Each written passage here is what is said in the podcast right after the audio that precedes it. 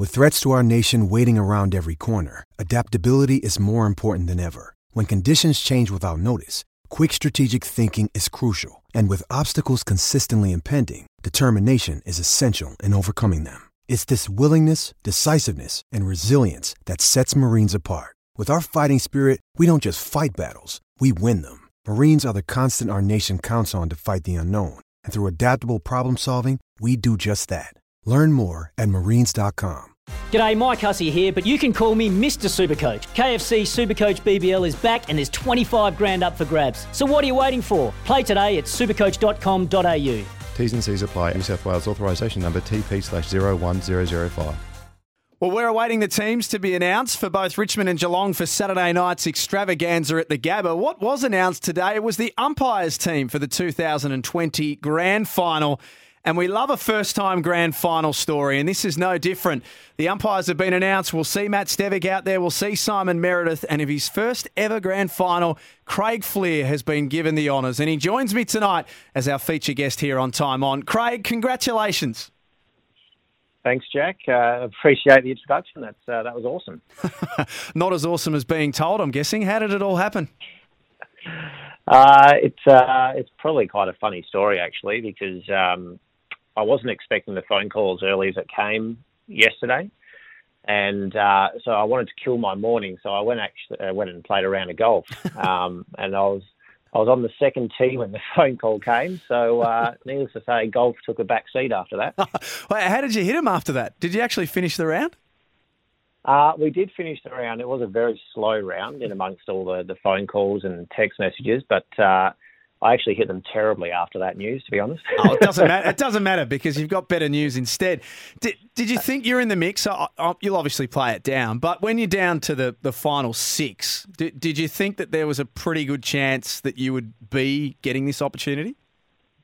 Uh, look, it's you're never quite sure. Um, you, you, do all all the hard work that you can possibly do throughout the year, and um, and to even just make the top 12 to, to make the finals panel is, is an amazing achievement. So once you once you then manage to get through to the top six, you you, you can tend to start thinking about it a little bit more. But uh, I just went out there with the attitude of going and umpiring every game as if it would be my last game for the season, mm. and uh, and then if if the uh, phone call came as it did yesterday, that was great. But to be honest, I'm just wrapped with the season that I've been able to put together under such unusual conditions. Yeah, tell us about the year from an umpire's point of view because we talk so much, obviously, about the players and and their stories are, well known, but we don't hear from the umpiring fraternity as much. You've lived under all the same conditions as the players. How have you found it?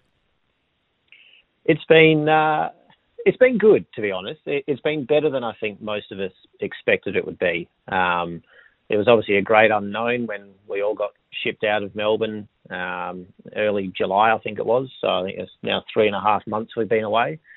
Um, but it's been brilliant, and the AFL, to their credit, have uh, have done an amazing job in in looking after everyone in the AFL world um, through what's been a, a really unusual time. Um, I mean, for me personally, I I've got my own electrical business, so yep. I had to shut that down um, in Melbourne. So yeah, that that's one of the little stories that I've had to do. But obviously, there's other people that are still able to work up here remotely, um, as in teachers and um, mortgage brokers and whatnot.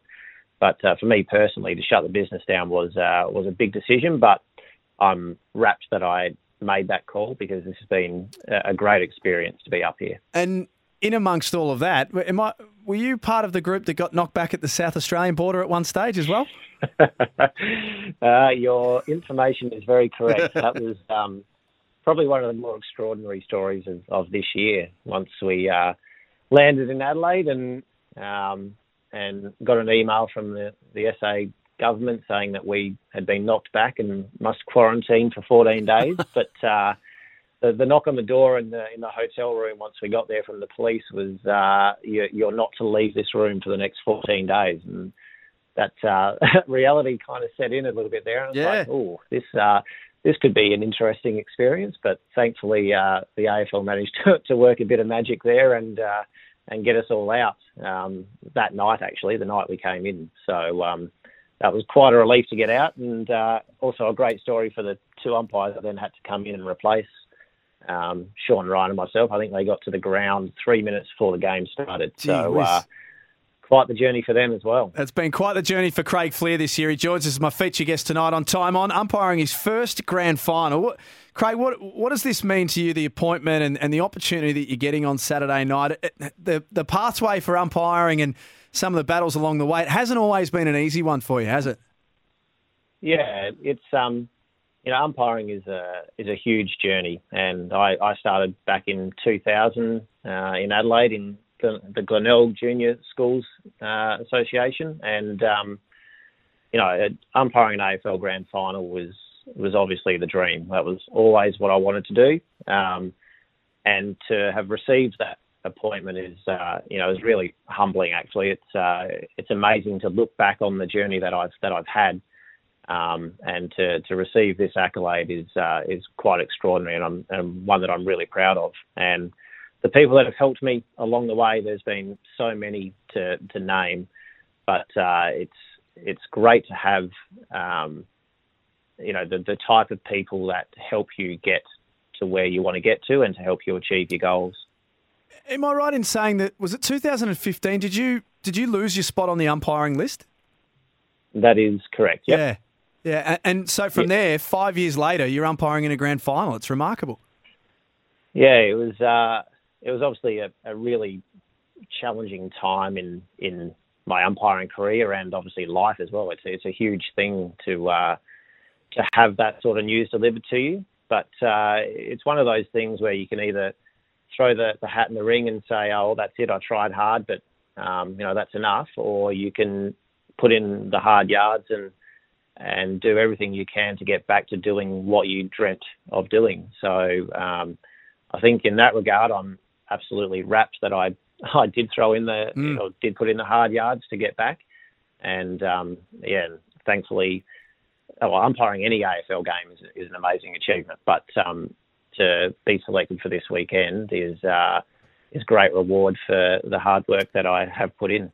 And you get the honour of the opening bounce in the 2020 Grand Final. Is that correct?